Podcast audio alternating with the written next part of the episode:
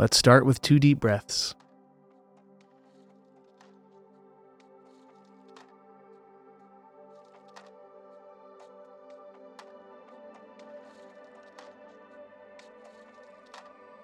Our passage for today Psalm 23, verses 1 through 3. The Lord is my shepherd, I will not be in need. He leads me to lie down in green pastures. He leads me beside quiet waters. He restores my soul. He guides me in the paths of His righteousness for the sake of His name.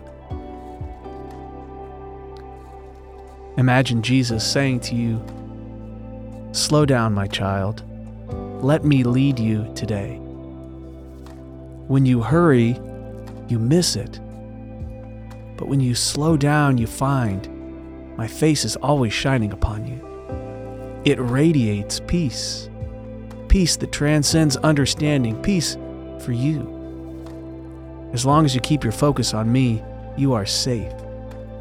I've called you by name to lie down in the pastures of peace.